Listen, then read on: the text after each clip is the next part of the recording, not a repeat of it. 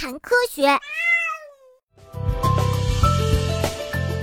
在繁殖期，雄蝇会分泌信息素，通知雌蝇自己已经准备好交配了。但是呀，每只雄蝇分泌的信息素实在是太少了，很难被雌蝇感知到。因此呀，雄蝇才会聚集到一起，来个集体求婚，齐心协力的分泌信息素，以吸引雌性。如此一来呀，就算没有被前来挑选交配对象的雌蝇选中。至少也算是见了一面雌蝇。呃，今年我又见到了我的女王。哎，今年我也见到她了，她比去年可更漂亮了。我一定要加油，长胖一点儿。不过呀，信息素的气味变得强烈后，不仅容易吸引到雌蝇，而且还很容易招来天敌。比如欧洲的一种马蜂就可以在空气中分辨出雄蝇的繁殖期分泌出的信息素。我们的美餐来啦，太好了！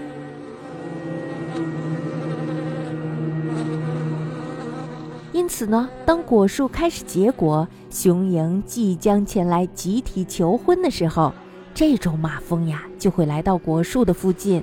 寻觅狩猎的机会，大家要小心一点儿，嘿，别让那只马蜂又得逞了。专注于分泌信息素吸引雌蝇的雄蝇，寻找最佳伴侣的雌蝇，正在交配的雌蝇和雄蝇，对马蜂来说，这样的猎物不仅数量众多，而且极易抓获，这可堪称是上天恩赐的理想美餐呢。呜呼呼！了，这才是我们想要的狩猎场所。啊，肥嘟嘟的雌蝇和雄鹰来了。可能就是因为这个原因，虽然求婚现场的空间有限，但是雄鹰却会展开激烈的斗争，以求占据更好的位置。要知道，越是靠近边缘的地方，就越容易被马蜂捕获。当然啦。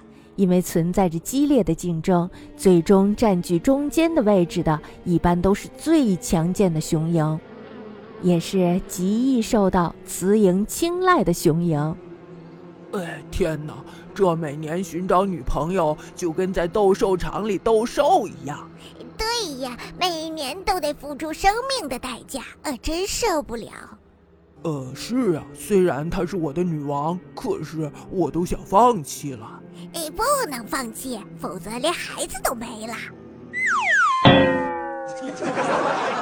在粪堆上约会的粪蝇，地中海石蝇的集体式求婚通常会发生在果树周围，而粪蝇的集体式求婚则会在粪堆之上。